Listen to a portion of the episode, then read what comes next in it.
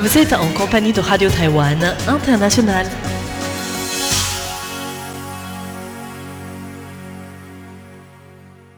Bonjour et bienvenue en compagnie du service français de Radio Taïwan International. C'est François-Xavier Boulet pour vous accueillir et vous présenter le programme de ce vendredi 7 octobre 2022. Tout d'abord, le journal de l'information vous sera présenté par Lisa Dufaux.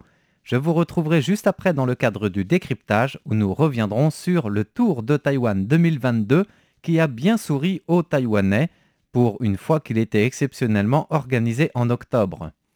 Ensuite, je resterai à l'antenne pour animer Taïwan en ébullition et nous revenons aujourd'hui en compagnie du PDG d'une start-up taïwanaise Panel Semi sur les promesses et incontournables des écrans LCD du futur, rendus possibles par les nouvelles technologies et une alliance avec les semi-conducteurs.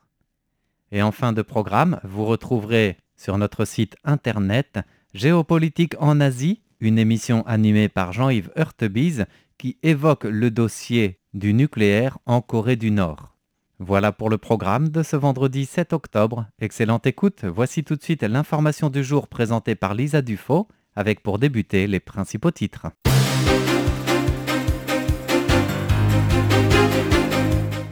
Tsai Ing-wen inaugure le forum de Ushan et affirme que Taïwan est un partenaire indispensable dans l'Indo-Pacifique.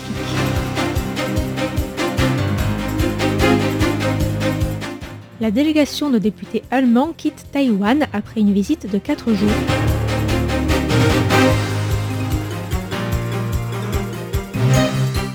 Taïwan enregistre une baisse de 5,3% de ses exportations au mois de septembre.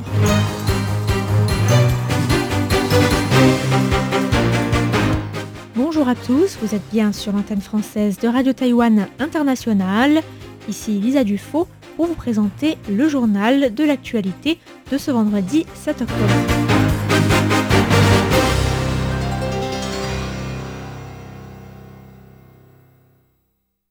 Aujourd'hui s'est déroulé à Taipei le forum de Ushan qui rassemble des représentants, chercheurs et autres spécialistes de 12 pays.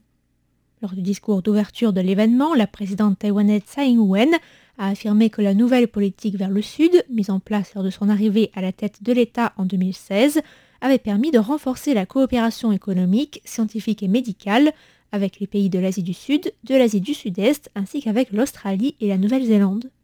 La présidente, qui apprenait tout au long de son mandat la réduction de la dépendance économique de Taïwan vis-à-vis de la Chine, a aussi déclaré qu'au premier trimestre 2022, les bénéfices sur les investissements des entreprises taïwanaises cotées en bourse dans les pays de la nouvelle politique vers le sud avaient excédé pour la première fois ceux réalisés en Chine. La présidente a ajouté qu'en cette période post-pandémie, Taïwan pouvait jouer un rôle clé dans le développement régional et la prospérité dans l'Indo-Pacifique et agir activement sur les questions de protection de l'environnement et de changement climatique. Tsai a aussi affirmé que la région Indo-Pacifique faisait face à des défis concernant la sécurité régionale et l'ordre économique, ainsi qu'à des menaces de régime autoritaire. Bien que Taïwan se tienne en première ligne face à la menace des régimes autoritaires, notre économie et notre chaîne d'approvisionnement industriel résiliente continuent de jouer un rôle clé dans l'écosystème régional. Dans le futur, Taïwan sera un partenaire indispensable dans l'édification d'une nouvelle architecture pour le développement de la région Indo-Pacifique. Enfin, Tsai Ing-wen a affirmé que la nouvelle politique vers le sud restait au cœur de la stratégie taïwanaise dans l'Indo-Pacifique. Les députés du Bundestag, la chambre basse allemande, ont quitté Taïwan hier soir après une visite de 4 jours sur place. La visite s'est achevée avec une conférence de presse organisée hier à Taipei lors de laquelle les députés, tous membres du groupe d'amitié parlementaire Allemagne-Taïwan, ont appelé à des liens plus étroits entre les deux pays. La délégation comptait six députés du groupe d'amitié Allemagne-Taïwan au Bundestag, dont son président Klaus-Peter Wilsch. Ceci est la démocratie. Parfois, un parti est au pouvoir et parfois à l'opposition. Taïwan et l'Allemagne chérissent la liberté. Taïwan est un État de droit et c'est pour cela que mes collègues du Bundestag et moi aimons venir à Taïwan. Nous pensons que rencontrer nos partenaires taïwanais est très important. Nos deux pays partagent d'ailleurs les valeurs communes.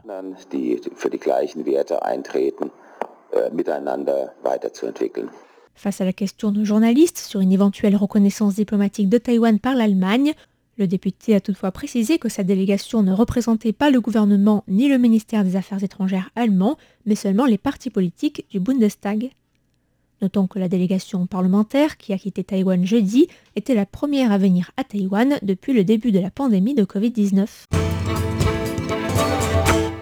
Alors que le monde observe un ralentissement global de l'économie, le ministère des Finances taïwanais a annoncé aujourd'hui le montant global des exportations taïwanaises pour le mois de septembre, qui se chiffre à 37,53 milliards de dollars américains, soit environ 38,3 milliards d'euros, soit une baisse de 5,3% par rapport à septembre 2021. C'est un montant moindre que celui prévu, mais aussi la première baisse en 26 mois. Le ministère des Finances a précisé que les importations taïwanaises avaient atteint en septembre un montant de 32,51 milliards de dollars américains, soit une baisse de 2,4% par rapport à l'année dernière sur la même période. Au total, les exportations cumulées de janvier à septembre se chiffrent à 367,76 milliards de dollars américains, soit environ 375 milliards d'euros, une hausse de 13,5% par rapport à la même période en 2021. Des représentants du gouvernement municipal du Nouveau Taipei ont signé hier un protocole d'entente sur la préparation au glissement de terrain avec l'université Chung La super municipalité rejoint ainsi le partenariat entre l'université taïwanaise et l'université Tsukuba et l'université de Kyoto au Japon en signant le document, un programme de formation de l'Asie-Pacifique à la prévention des glissements de terrain. Ont assisté à la cérémonie de signature le maire du Nouveau Taipei, Ho Yo-i, et le directeur du bureau commercial de la préfecture de Shizuoka à Taïwan, Miyazaki Teizo. Ce dernier a noté qu'avec le changement climatique, le risque lié aux catastrophes naturelles était en augmentation et que les similitudes de terrain entre le Nouveau Taipei et la préfecture japonaise offraient de nombreuses opportunités de coopération et de soutien mutuel entre les deux localités. L'administration des gardes-côtes de Taïwan a organisé le baptême de deux nouveaux bateaux de patrouille à un chantier naval dans le port de Kaohsiung. Les deux navires côtiers de classe Hanping, baptisés Bali et Chehan, doivent être déployés dans les eaux au nord et à l'est de Taïwan.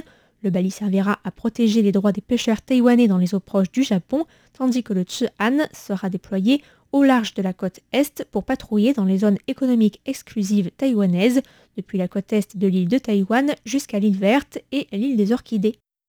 Notons que le modèle des navires de classe Hanping est basé sur celui des corvettes Duojiang de la marine taïwanaise et que le Bali et le Chehan peuvent se dépasser à une vitesse maximale de 81,5 km/h et peuvent être équipés de lance-missiles afin d'être convertis en navires de combat en temps de guerre.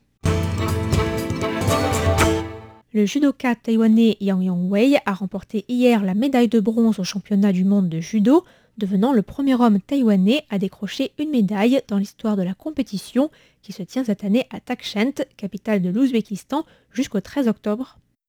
Avant lui, le seul athlète taïwanais à décrocher une médaille au championnat était la taïwanaise Zhou Yuping, qui a remporté le bronze dans la catégorie des moins de 48 kg lors du championnat de 1987 en Allemagne de l'Ouest.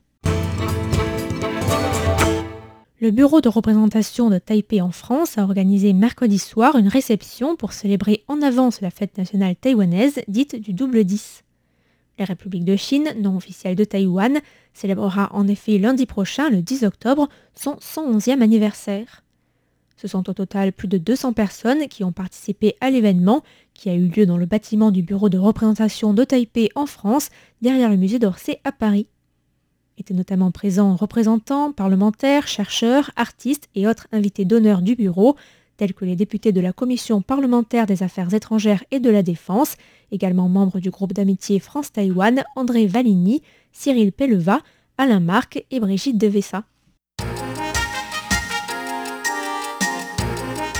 Ainsi s'achève le journal de l'actualité de ce vendredi 7 octobre qui vous était présenté par Lisa Dufaux. Merci à tous pour votre écoute et à bientôt sur Radio Taïwan International.